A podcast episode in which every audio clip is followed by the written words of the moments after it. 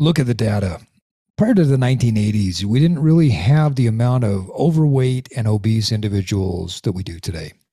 There is literally a hockey stick rise in obesity worldwide that began shooting up in the 1970s and 80s. From that time, obesity and obesity related diseases have skyrocketed. Fast forward to 2020, and the numbers took an even sharper turn north. The global pandemic accelerated poor health as we learned to just push a button and order food from our phone. You see, we could get fast food delivered to our homes. We struggle with depression, mental health challenges, and we continue to eat and become less and less healthy. We are, as a world, bigger and less healthy now than our parents, all due to a combination of what we eat and what our lifestyle factors are. Today's guest has an amazing story about how she healed her autoimmune disease by switching to an animal based food diet. She became healthier and is here to talk to you about how. Welcome to the Evolve Podcast. Evolve your body, evolve your mind, evolve your soul, and evolve your tribe. And now it's time to disrupt. And with that, folks, we want to welcome you to another episode of the Evolve Podcast. Joining me playing the air drums in Oberlin, Ohio, is the most interesting man that I know, W. Myles Reilly. Welcome, Myles. Steve, Steve, Steve, Steve Cutler. And where are you? Well, as you can tell by my attire today, I'm in a totally different hemisphere of the world than our guest. I went outside this morning and wanted to just crawl back in bed because it's been so cold here. Don't get me wrong, I love the snow. Uh, we are, I think the base at Snowbird Ski Resort right now is about 13 feet. And it is an unbelievable season that we've had for snowboarding. So that part I love going out and feeling like my ears and my nose and everything is going to fall off every day. I'm not such a fan of. But somewhere in the mountains of Utah, I am your host, Steve Cutler.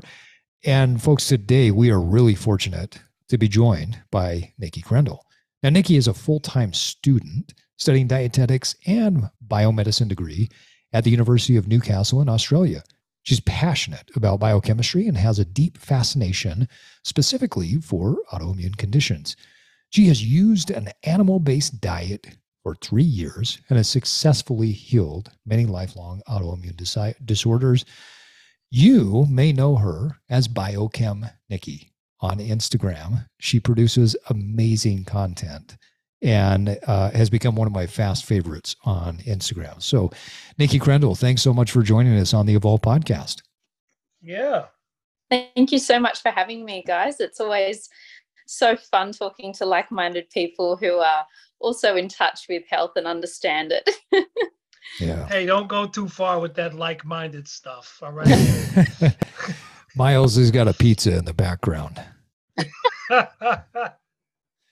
Well, we're we're really excited to uh, have you on as uh, a, a, true expert in this uh, biochemistry. I mean, you are not just a student at the university, but you are a student in life. You are somebody who has um, really tested and tried several different things to work through some of the biggest challenges that you are having in your own personal health and wellness. Nikki, before we jump into your story, uh, tell our listeners, like, what is it that you feel like you're the best in the world at? Um, I'm very passionate. I once I decide I'm interested in something, I don't leave anything unturned. So I will, like for example, I'm extremely passionate about biochemistry. So I will spend every second that I can in the car, at the gym, whenever I'm on my own and I have a chance to listen to something, I'm listening to something. And um, so probably my passion and my drive. I love that. I, let's. I want to dive into how you have evolved into this version of yourself. Um, talk a little bit about this autoimmune disease. I know that that's been a uh, major framework of the content that you put out there on social media and has been a significant uh, impact in your life. Tell our listeners about the autoimmune disease and um, just give us an overview of what did that look like for you. Yeah, so I um I struggled with. Um, I mean, I see some stories on uh, on social media, and I just uh, I'm horrified by some of the autoimmune conditions that people struggle with. And lucky enough for me, none none of it was to the point where I was bedbound or anything like that. I, I can only imagine how difficult that must be for people. Um, but for myself, it was asthma, hay fever, you know, hives, headaches you know things that would make my life extremely uncomfortable day to day uh, but that you know you you couldn't really put put a name to it either. It was just these annoying little things all the time, and and I found them getting worse and worse as as I got older. And it was interesting because when I had children, it sort of brought it all to a uh, a head very quickly. Um, and so I, I I got to a point where I thought I I just have to I have to do something about this, and what I'm doing currently, and what I have I have been doing for many years isn't working for me. So I'm ready to do something crazy and I'll just point out as well that um, I've always been fascinated by nutrition, possibly because I was aware of the fact that nutrition can play a part in health, of yeah. course. Mm-hmm. Um, but possibly as well because I had these conditions that I was trying to sort out myself, you know, and little things that you go through as a teenager too acne, weight gain, things like that. And so I, I did develop this fascination in probably nutrition because I was trying to figure out things myself, trying to find the answer to my problems. And so I came out of high school and went straight into a nutrition and a, nutrition course. And um, you know, I found it really frustrating. I, I never felt like I was able to find any answers to the issues that I was ever in, increasingly getting worse for me. And um, yeah and then i had kids as i said and, and things really did come to a head. So then i thought you know what? I have this passion for nutrition. I'm going to go to dietetic school because i thought that will give me a deeper dive into biochemistry. Mm. and then if i can understand uh, the biochemistry of the human body then i'll be able to heal my own issues. And uh, around that time i was trying to sort of I, I, guess get back into the nutrition space a little bit since having kids. Get I could see that Instagram was becoming a bigger thing, so I thought I'll jump on there and see who I can, you know, look into. And and I ended up following um, Ketogenic Girl, and she was doing the keto diet, of course, but she had just been introduced to the carnivore diet. And um, I remember thinking both of those diets sound crap and they sound like hype and it sounds really dumb. Yeah. but I said I, I, was at a point in my life where I thought, well, what I what I have been doing up until now uh, hasn't been working. So I guess I was quite open minded, and I jumped straight into the keto diet. And within about a week, I started to um, see a lot of the issues I was struggling with start to fade away to a point. And then it opened my mind a little bit more to an animal based diet. It's pretty fascinating when you hear about that. I, I there's a few things I want to unpack there. Uh, first and foremost, this idea that you started studying nutrition and dietetics, and you said, "Oh, there wasn't." You know, it, it wasn't necessarily helping you to to learn and heal because I think a lot of the times when you get into studying dietetics, it's more of just a regurgitation of dogma based on government guidelines. And I don't think that there's a government out there uh, that is putting the right nu- information out there about nutrition. I think that the uh, majority of the information that's being put out, if you look at it, it's designed to sell food and food products. And so I can I can definitely resonate with that. I was in the same boat when I started studying nutrition. I thought, well, this isn't this doesn't work. Um, I've tried that; it's not working. Much like you, I got to a stage of life where I had tried several different things and it was almost like the last thing to try was this whole low low uh, carb, high fat, ketogenic, carnivorous diet that I thought was silly. But then I said, well, yeah. wait a minute. I've never tried it though. I've mm-hmm. criticized it. I've never tried it. And sure enough, that became the thing that changed everything in my life. So you found this. You started to do it. You get into it about a week or two. What were some of the changes that you noticed in your symptoms as you were early stage? Definitely straight away it was it was fat loss. I say fat loss because I I had a pretty good body composition. I've always been interested in uh, I've, I've always been to the gym and, and kept myself pretty fit. Um, so I, I, lost a lot of body fat that I found for my entire life very difficult to uh, get rid of. So within, as I said, within the first week, it was like, oh, something is. Uh, this has never happened to me before, and actually straight away, my hay fever and my asthma um, really started to get under control. And I, I, I, guess if I think about it, it would have been around this time of year, which is um, coming into autumn for me, which is just usually throughout the rest of my life was a terrible time for my allergies. So yeah, it was quite yeah. obvious uh, when my asthma went down and um, and my hay fever went away. It was like, oh, okay, something something's going on here, something that I'm not used to. And I guess that was very. Uh, it was lucky because it, it held my attention um, as I said before, jumping into this, I had heard about the keto diet before. I hadn't heard about the carnivore diet, but I'd heard about the paleo diet and I'd heard about the keto diet. And I'll be honest, I thought it sounded like hype. I thought it sounded yeah. like, um, I, you know, I would brush it off thinking, oh, yeah, yeah, yeah, the keto diet. Here we go. Uh, and it's unfortunate because I think a lot of people do feel that way. But um, you know, as I said, I, I, I had to do something drastic that I'd never done before. Nothing had worked for me before, and it held my attention straight away. I think that those are some important points. Uh, you know, I mean, the initial weight loss, like you talk about, that's that's not an uncommon thing with people because once you start eating more in line with the way that humans were designed to eat, you just will naturally eat and almost self-regulate. And so you see body fat going down. You're supportive of new of uh, the muscle tissue, and so you tend to hold on to the muscle tissue and you lose the body fat. I don't know if you're like me, and maybe you're just kind of downplaying this a little bit, but I so I grew up in Utah. I've lived here the majority of my life. It's a very dry state. Spring and fall as beautiful as they are, were some of the most difficult seasons for me because the hay fever and the allergies and the asthma that would kick up were the absolute worst.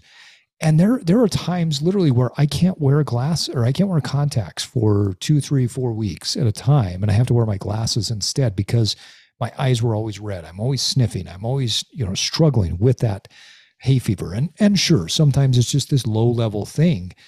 But I mean, ask anybody that thing that's continually poking at you, you know, and bothering you over time, that takes a lot of energy away. Uh, talk about the the changes in your allergies as as you notice this and it held your attention. Yeah. What what happened over time to the allergies? What happened over time to the hay fever? What happened over time to mood and energy relative to that? Yeah, so I, I, agree completely with what you're saying. It's, I mean, as I said, there are people from in this space that have dealt with things that have caused them to be bedbound for many years, and they've managed to heal that.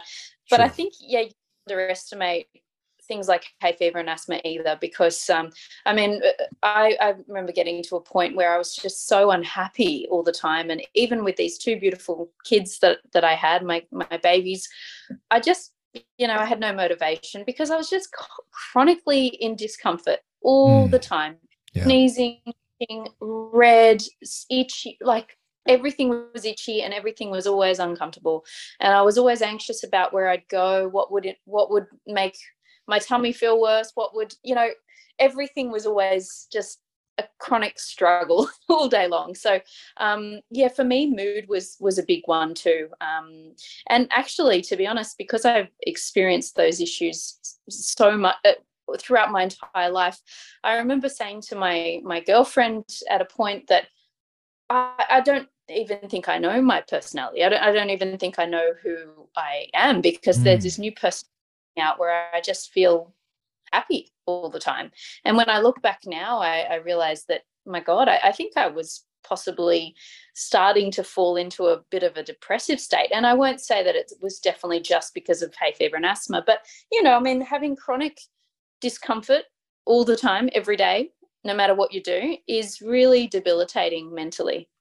Oh, and so sure. that was um, that was a big one. And so for me, finding joy in in everyday little things and my kids and finding joy in spending time with my kids was something that I hadn't really, I'd be honest, I hadn't really experienced that much. So um, that was amazing for me.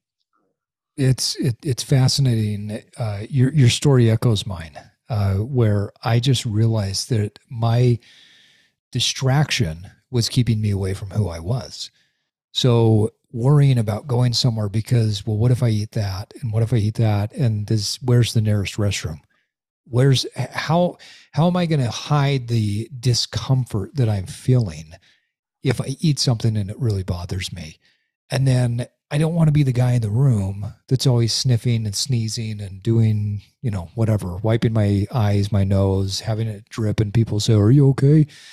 Yeah, I just look like I'm crying, but I'm not. It's the hay fever. It changes you mentally, emotionally. Yeah, yeah. It and it and I I think it does start to depress your mood. It depresses how you feel. It depresses your ability to show up in life in your most authentic self. These started to go away. You started to notice a difference. You said that held your attention. As you got further down and mood started to change, allergies were changing. You had lost some body fat. Fast forward, you're several months into this, you're a year into this. What's different? Well, it was, I tell you what, it was a very interesting time because at that point, I, as I said, I had decided that I'd go back and do dietetics. And um, I decided that a dietitian was the name that I wanted. But because I had learnt quite a bit about the keto idea, and I was, it, it, to be perfectly honest, I wasn't on keto for very long. I was really only on keto for about two weeks. And then okay. I jumped straight into the thing because I could see that the more plants that I eliminated, the better I felt. But as I said, it was really quite fascinating because by that point I had just started university to study dietetics. And straight from the get go, I could see that this was going to be a difficult time because it was uh, just as dogmatic, if not more, than, than I expected it would be. Um, so, but having said that, the further the, the further the further I went through and, and committed to the diet, the more changes that I kept seeing. And it was really interesting little things that nobody else would pick. But, you know, just changes in mood. As I said, my, my mood um, w- was much more constant. But months down the track, feeling like, God, you know, I, have been through a stressful event and that's not even affecting me as much as it usually would. I mean, we, we have life stresses, of course, yeah. avoid that. But I'll give you an example. Right at that point, I'd found out that my husband ha- had been having an affair for a year. So mm. we obviously divorced. And um, I, I, mean, that was tough, but certainly not as tough as I thought that I'd find it. I, I really felt like my mood was able to keep pretty constant. Um, uni was stressful, but the moods were just like this majority of the time. So that was really great. My headaches started decreasing. Um, my energy in the gym went up, which was really interesting for me because, as I said, I've always been very into the into the gym. And one of the things, in fact, probably the only thing that I was hesitant about this diet was, well, hang on a minute. If you are very active, you need carbohydrates. You just do. That's what I've always believed. And so right, I thought, how right. could you possibly energy in the gym? Um, but again, the more I learnt about it, the more I thought, okay, well, maybe I can use my my fat stores and and all that, and I must be able to use them because the body fat is shifting. So uh, so that's great. And um, yeah, that was a real big surprise for me. A couple months in, I felt like my gym performance was starting to increase, which was fascinating. It's a very common thing. I've I thought that I've heard that. Well, you need carbohydrates. The reality is, I, and I, I, mean, don't get me wrong. I don't think all carbohydrates are horrible or bad or whatnot, right? But um, there is this. Uh, people forget that there are essential amino acids that we need. There are essential fatty acids. There's no such thing as an essential sugar, right? We can we can live without it, um, and we can function without it we can create energy in the muscles without it. I mean, there's there's a lot of people that have proven that. I want to go back to what you were talking about relative to your mood and the stability there. It's fascinating to me because you're you're by far not the only person I've talked to that has said that their mood has stayed stable despite uh, excruciating challenge and stress in life. Eating this way changes the biochemistry, it changes the functionality of the brain. And these high highs and these low lows that we feel relative to the food that we eat, but we don't even make that connection that, oh, I'm I have these mood swings and it's just life. But yet as soon as you change your nutrition, you don't have those mood swings anymore. And stress comes and it doesn't feel great, but you're not, you know, at the bottom of the barrel. Or you don't feel like you're on the top of Mount Everest when everything is, you know, going well for you. Talk a little bit more about that stability that you've noticed in your overall emotional, the way you show up to life. Yeah, uh, it's um, it's very interesting, and I've done quite a lot of reading into this myself because it is a topic that truly, truly fascinates me. And I, I know that you can't say that every mental disorder can be healed completely by diet. But right. having said that, to me, the more that I learn about uh, nutrition, the more and biochemistry, the more I, I can't help but wonder how many of those unfortunate mental disorders that people deal with, even things like anxiety and depression. I mean, really, it's all to do with neurotransmitters and the ability sure. to use the food that we um, and you know the the the cofactors to produce these um, these neurotransmitters. And of course, if you are well, number one, if you're experiencing gut dysbiosis and you can't produce serotonin, then how are you going to produce not only melatonin, how are you going to produce and how are you going to organize your GABA? I mean, there's so many neurotransmitters that are even just that are developed from serotonin, and yeah, I, I just um, the more that I read into this, the more fascinated I get with it, and the more that I find that my goodness, it's it's it's actually a wonder that people are able to get through their daily lives without having severe depression. that's that's what amazes me more these days. Um, for me, the way I would describe it, and and I think you you can't even really ever explain it fully to anybody. They have to experience it themselves because I don't even know how to. The only way I could describe it is that my mood is higher and stable up on a higher level, whereas you know through through the rest of my life it was much more like this. Yeah. You know, and and, and as waves we, we up and down. Exactly, much more up and down, but down here, up and down. Mm. Whereas now it's up here and just pretty straight and you know that you have these stresses but one interesting thing for me is that i find that i also uh, i'm able to reevaluate very quickly if there's a life stressor that that comes at me i sort of i might kind of go oh my god what am i going to do but after an hour or so i'm i'm i figured out a way to to move on i'm i'm okay i'm i found a method and um so yeah, it's just dealing with um, daily stresses seem to just be much more um, doable. Very interesting. Yeah, well, you, I I like how you're talking about the hormone production. You know, I mean, I when I I used to struggle with sleep a lot, and I would take higher dosages of magnesium and GABA before bed. Uh, you know, magnesium to help support GABA production, and uh, as I went into a more ketogenic low carb way of eating. I don't I don't need that. I mean not yeah. not never, but far less than what I ever needed before. And yet I was supplementing with GABA and with magnesium to get me to sleep so that I could, you know, create the circadian rhythm that worked for my body and made me healthy and happy and yada yada. But bypassing that and going directly to the food, reducing the carbohydrates, that fixed everything. And yeah. I don't need the magnesium and the GABA like I used to.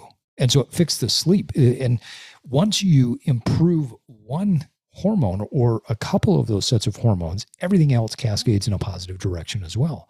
Because if you're getting regular sleep, your leptin and ghrelin balance out, everything else is improving, right? So I absolutely love that. I want you to talk a little bit more about the connection between the gut and the brain, because I think this is something that far too many people don't understand how deeply connected the gut and the brain are, and that our mental health is directly tied to the health of our gut.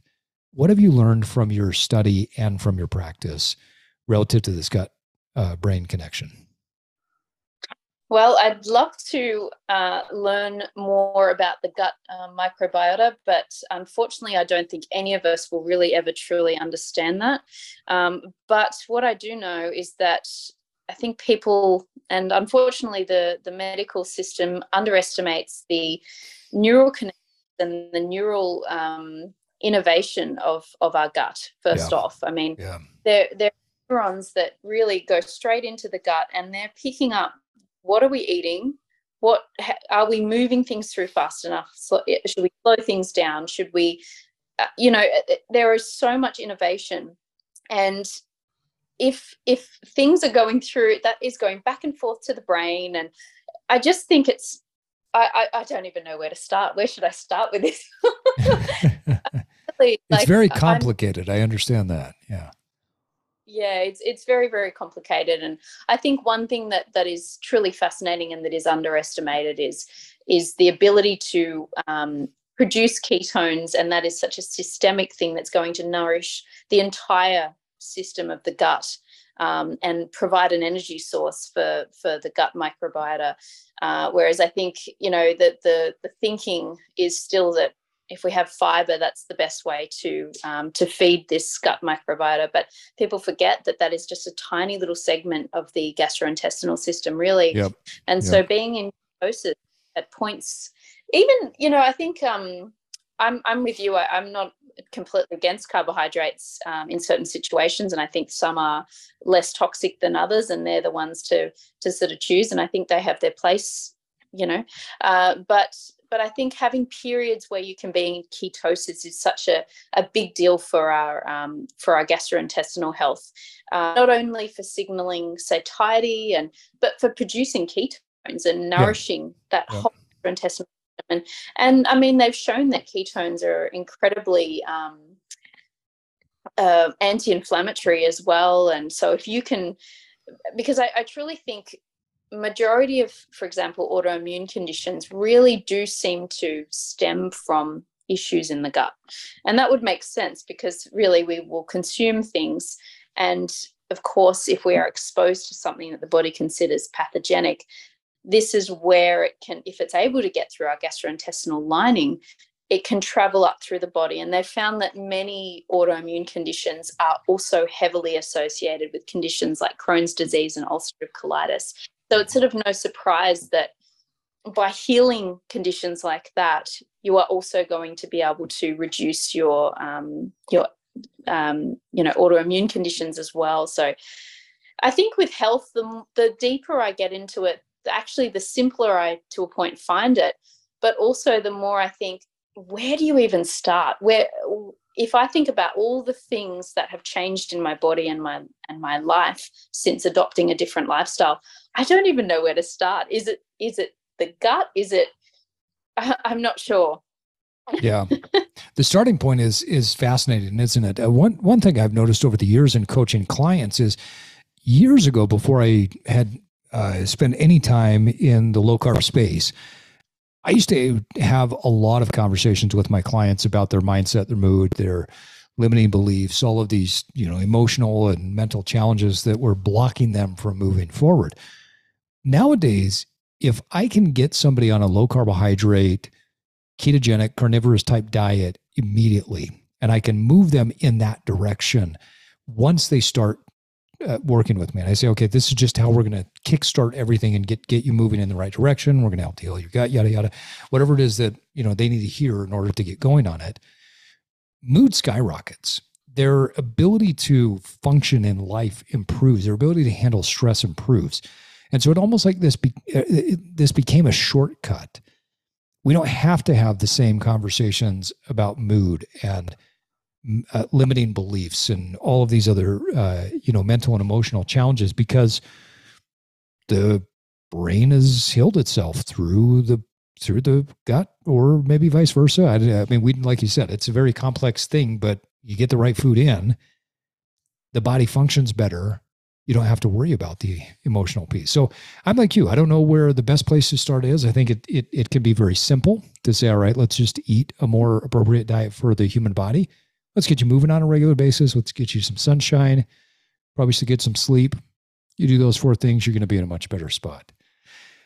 Um, it, Nikki, you you you study deep on a lot of these concepts, a lot of these uh, you know different interactions in the body. And one of the things that I notice about the way you post on social media is you take very complex concepts and you break it down into a simple two, three, four, five minute segment where I walk away from there. I'm like, oh yeah, that makes a lot of sense. And even things that I've read before, it just I'm like, yeah, that that was a great way of describing it. You've got to be running into some challenges though when you're talking to colleagues that are dietitians, people that are pushing the agenda that's in the book.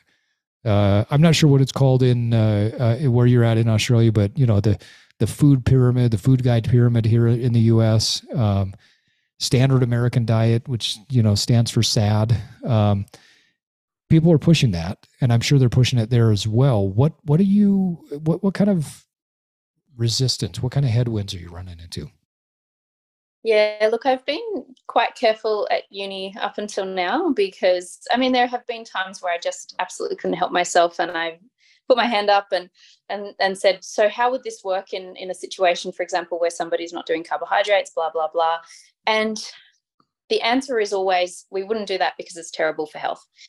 Move on. Eh, they they won't give it the time of the day, and I can tell you. Uh, dietetics is very very very much very very much still pushing the the um, the food pyramid um, yeah anything to do with ketogenic it's like no nah, let's move on because it's it's bad. It's ketoacidosis. It's bad.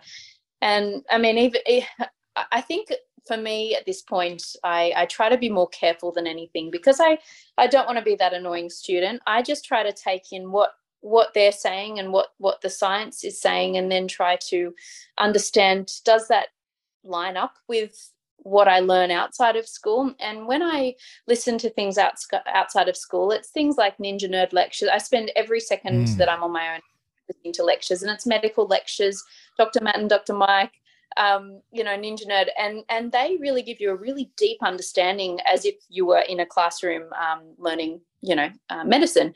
And so I tell you what's very interesting though is that it always, always lines up with what I have come to learn in the low carb community every single time.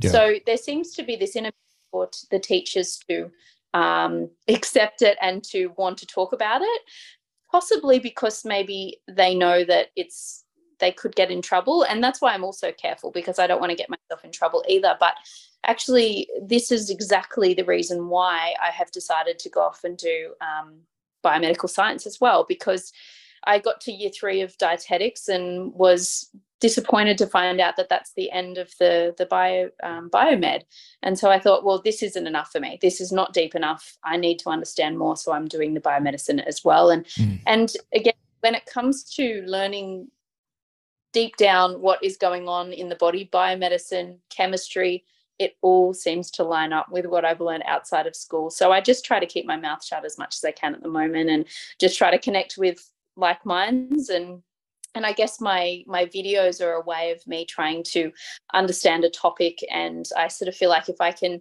if i can take a lecture of an hour 40 and bring it into a five minute um, talk without having to look too much at my notes or at all then i've understand i've understood a topic. So um yeah i'm a bit of a nerd.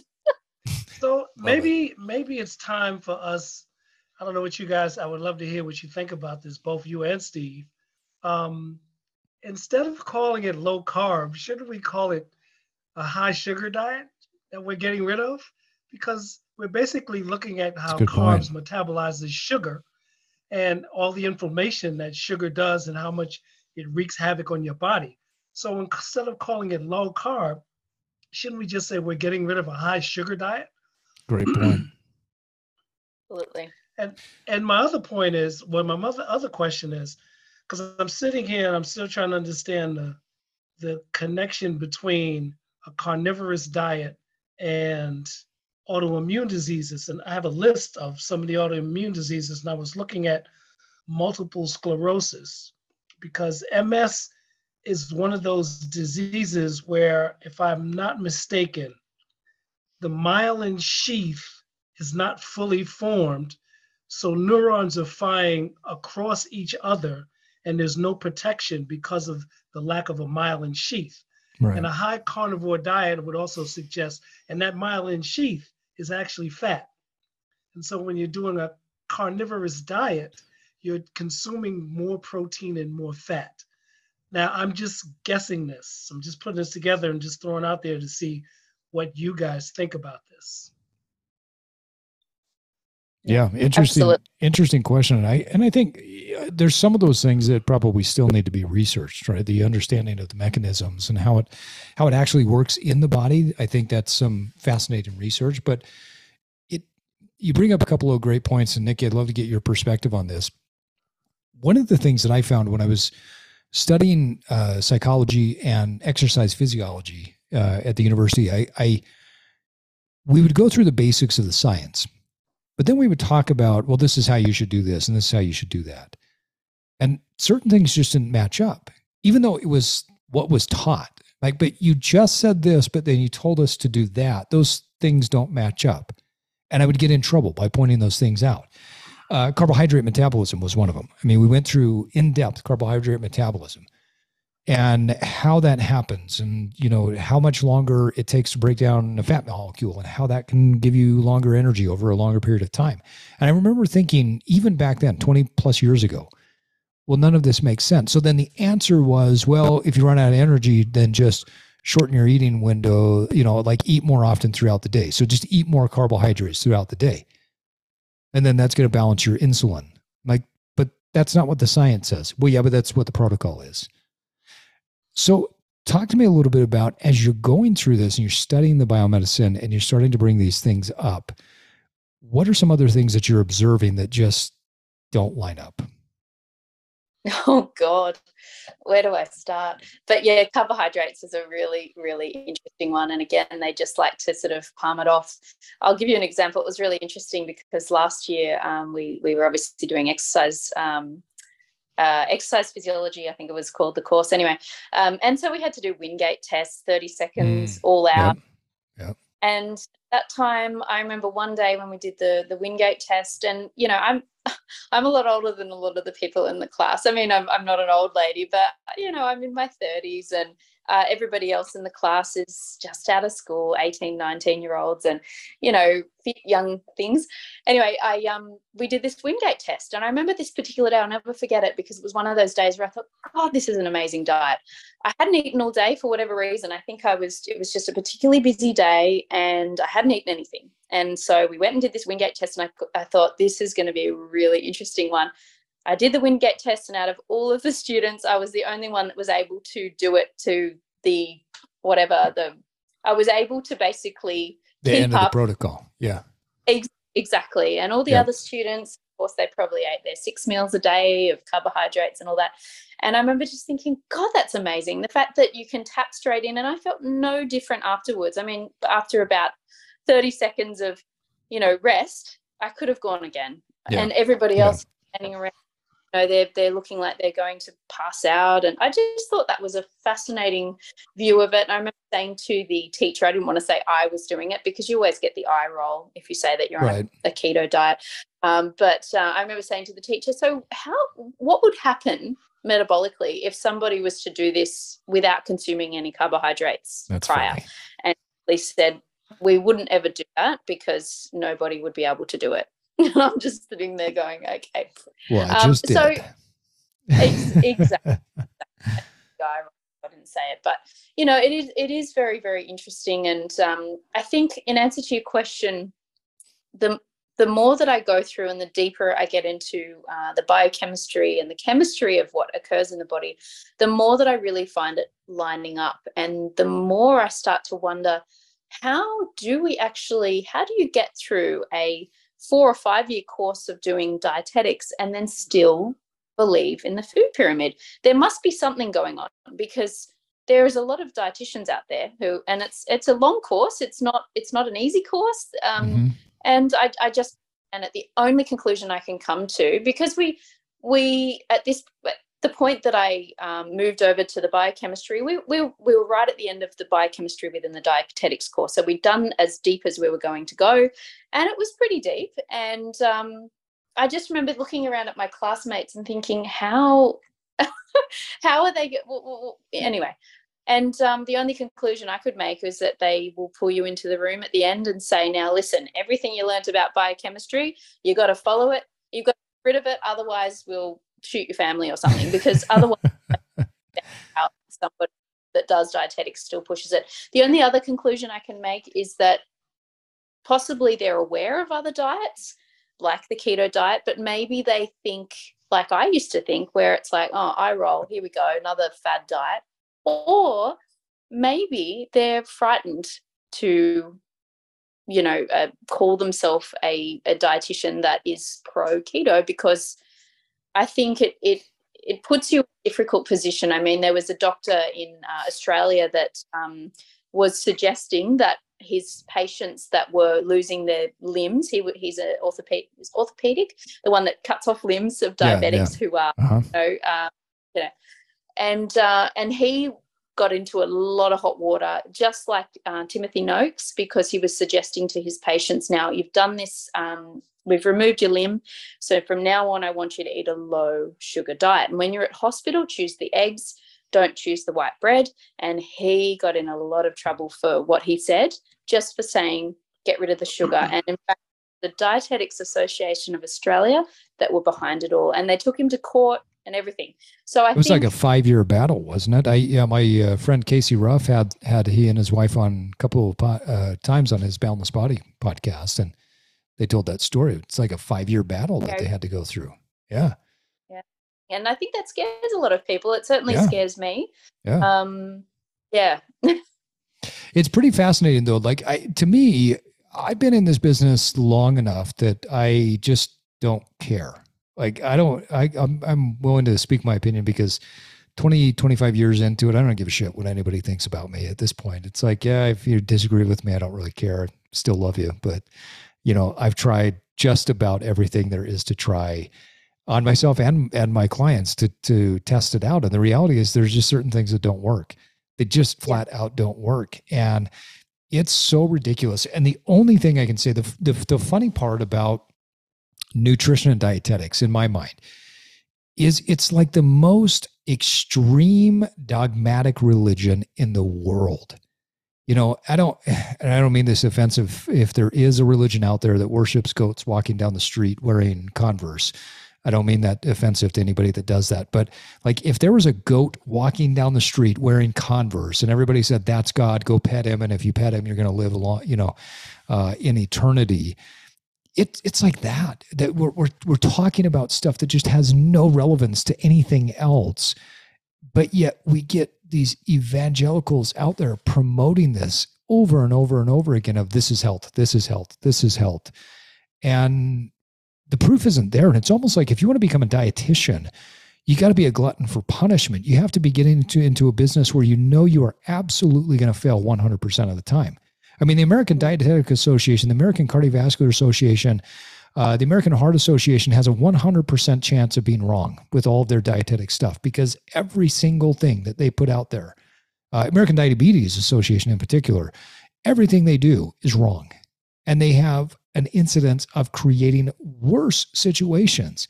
And yet, because they're funded by the government, they never have to prove to be right. Now, people that are coaching other people, you have to be right you have to get great results. Like I've tried vegan.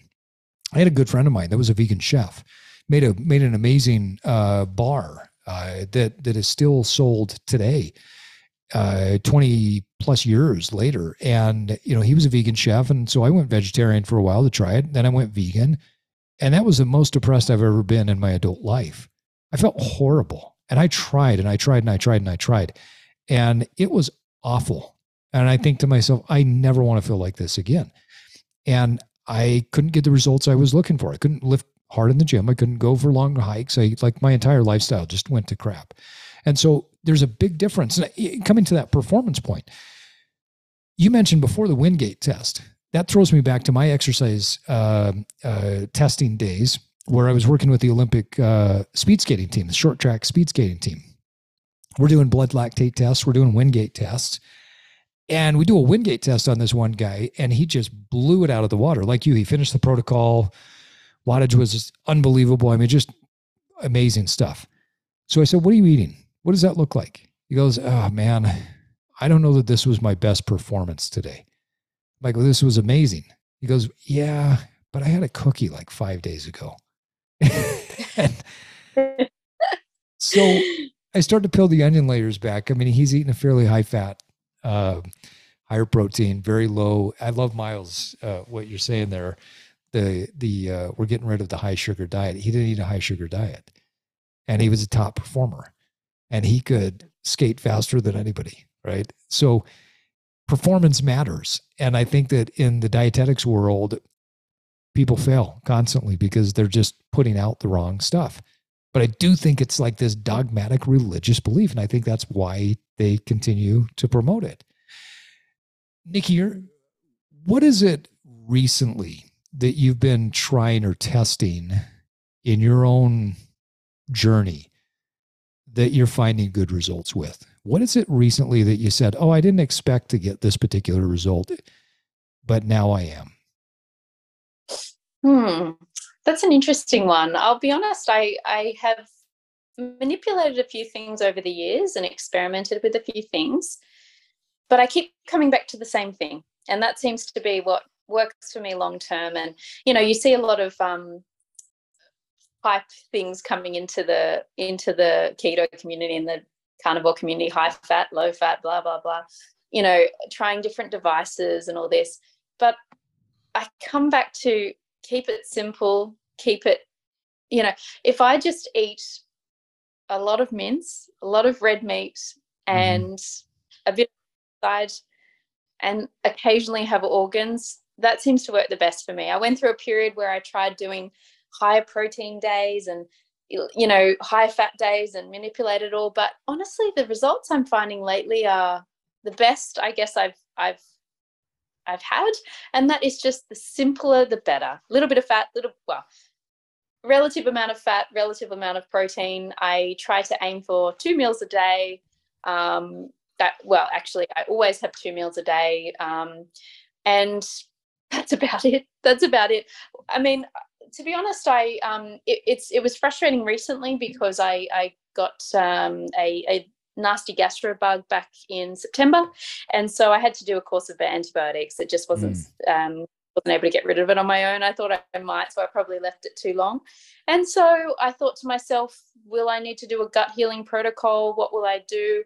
And so far, all I've done is just eat a lot of meat and you know have some um, have some fat with it and that seems to be working really well for me having said that i um, there are a few things that i, I am constantly trying to learn and, and develop with there are a few things that i'll admit aren't quite where i want them to be yet and i'm doing some testing to figure out what's going on there um, i i'm finding that yeah, I mean, my gut health seems to be back where it was prior to getting sick. So that's great. So I've obviously healed things there.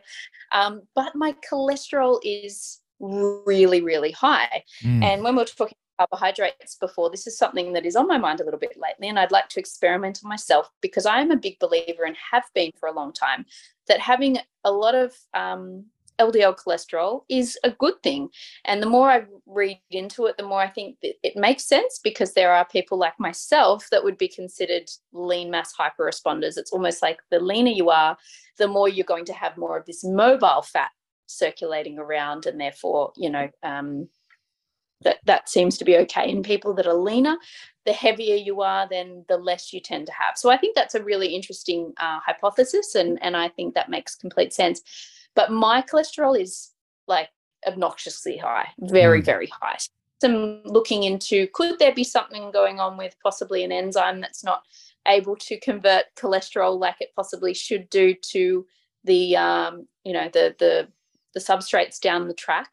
Um, so you know it's it's a constant learning thing, but I have to say it's it's quite amazing with all the things that have that I've been exposed to lately with the gastro thing and you know antibiotics and all that I feel pretty good. My mood stayed pretty level. You know, my my hormones are okay. It's it's pretty good considering.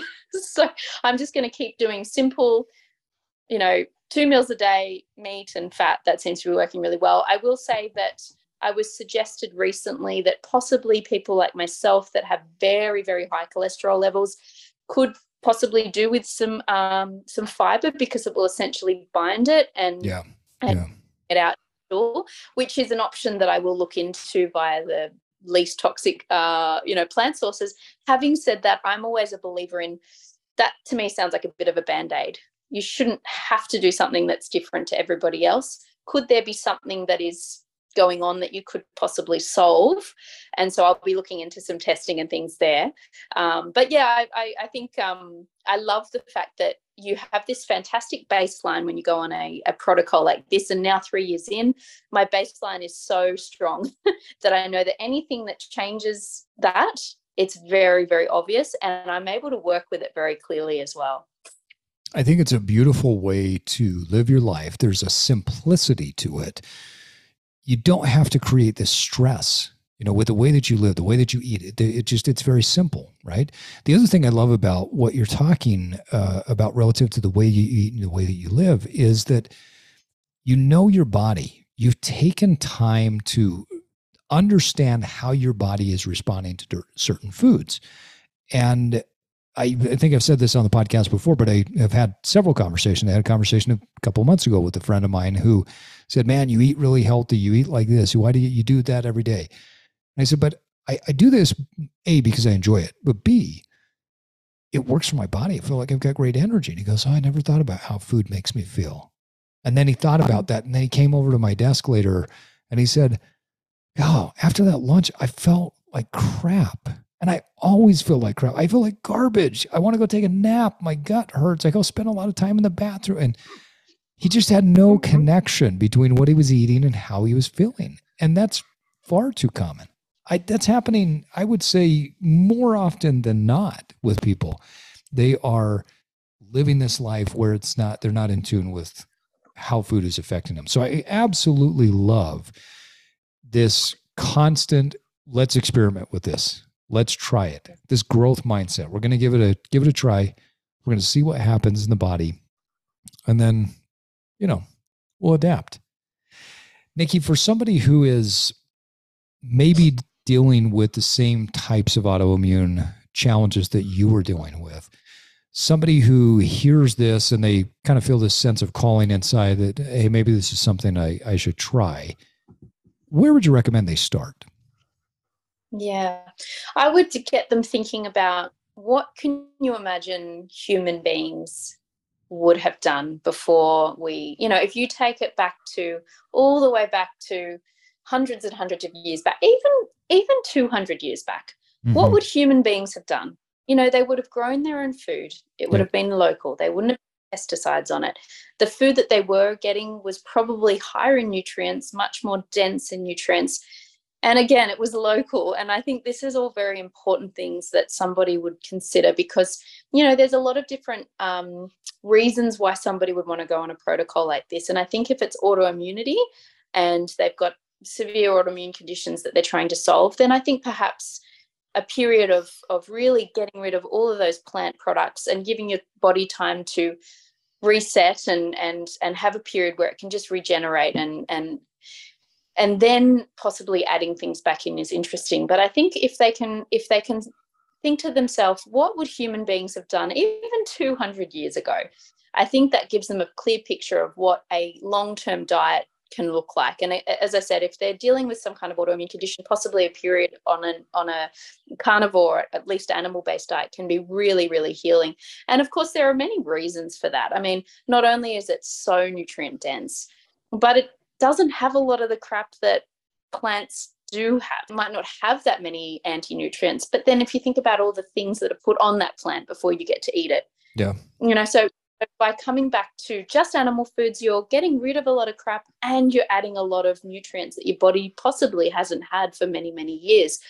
And you're suddenly giving your body a chance to make all the things it needs. And if you think about it, the body requires so much protein and so many amino acids so that it can make it rebuild tissues. And if you've got something like a Crohn's disease or something, you need to rebuild that tissue before you can even think about anything else going on in your body. You rebuild the tissue. What do you need to supply it with?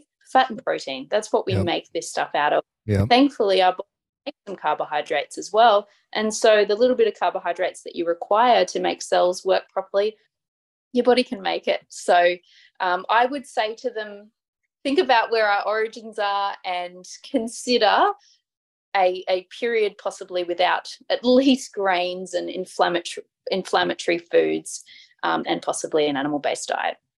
I love that because it it comes back to who we are as human beings. We don't live in a society right now that lives in harmony with who we are as humans. We've created a society that we then try to fit our bodies and our brains into, but it's a it, it's a round peg square hole. We don't fit. Right? This new society we've created, we have to figure out how do we go backwards in the way that we are eating and living to live the things that we need. Right? It's not that conveniences and technology is bad. I mean, technology is getting me in Utah, Myles in Ohio, and you in Australia talking together. That's an amazing thing, right? Well, I'm not saying let's go back to the Stone Age, but the advancements, if we want to call them that, in food production are not advancements. They're not, eh, they're just, we're producing food products, but we're not producing food. So I absolutely love what you're talking about of go back 100 years, go back 200 years. Imagine what that looked like. Start to go from there. Well, Nikki, we're coming up on our time, and I've got a few other questions that I want to ask you just about you and your personal growth and evolution. Um, what is something that you've learned in the last three years that really excites you the most?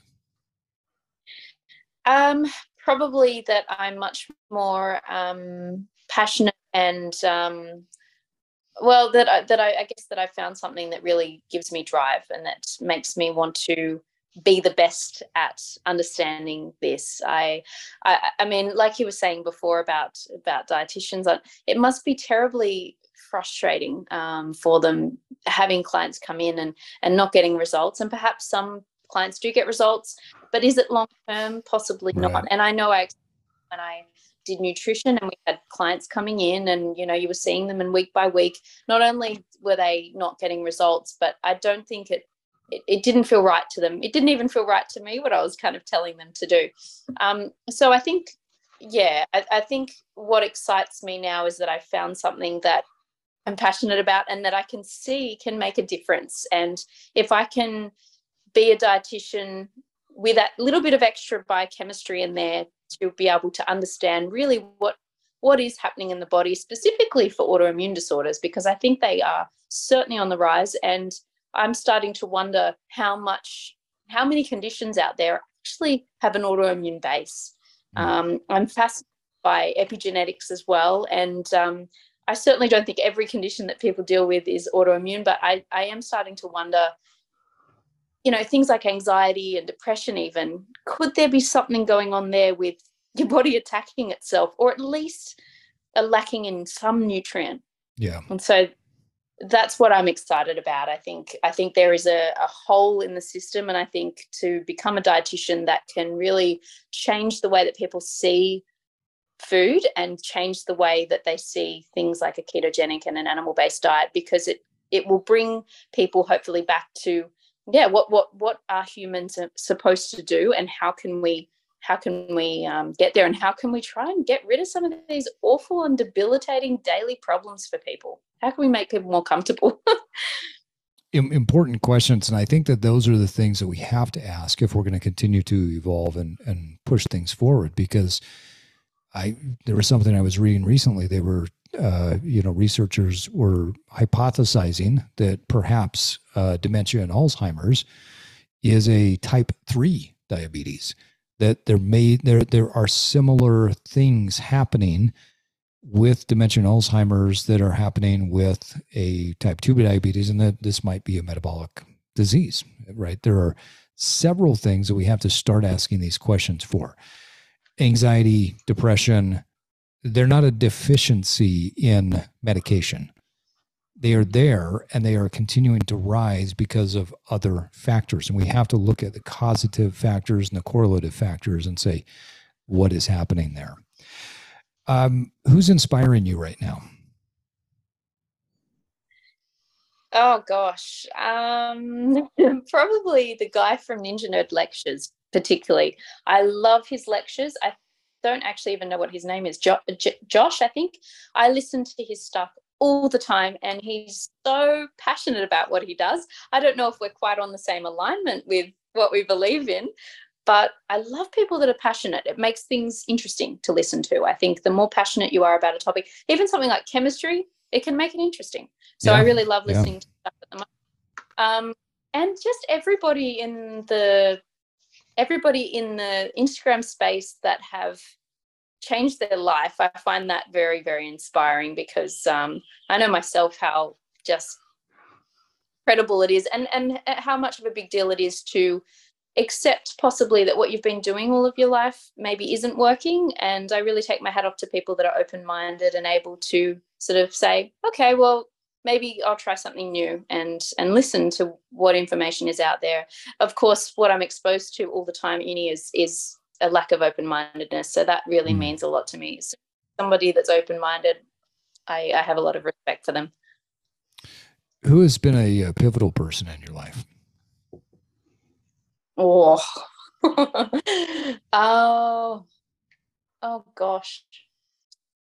Oh God, I don't know. I don't think there's one one person that's really pushed me through the space. I, I can't say that unfortunately I've found one lecturer that really, you know, that I that I find particularly amazing. Um, probably my mum because she's she has come from uh, a place where she was not open minded to it all and she's taken it on completely and she's been following a carnivore diet for probably about a year and a half now and wow. you know she's she's and she's reversed a lot of issues that she was dealing with, lost a lot of weight. And I just love the fact that she's open minded to it and she feels great. And she's always an open ear for me when I, when I, number one, need to have a vent about uni or just uh, wanting to hear the latest thing that I've learned. She's always a good ear. So probably my mom. That's great. I love that.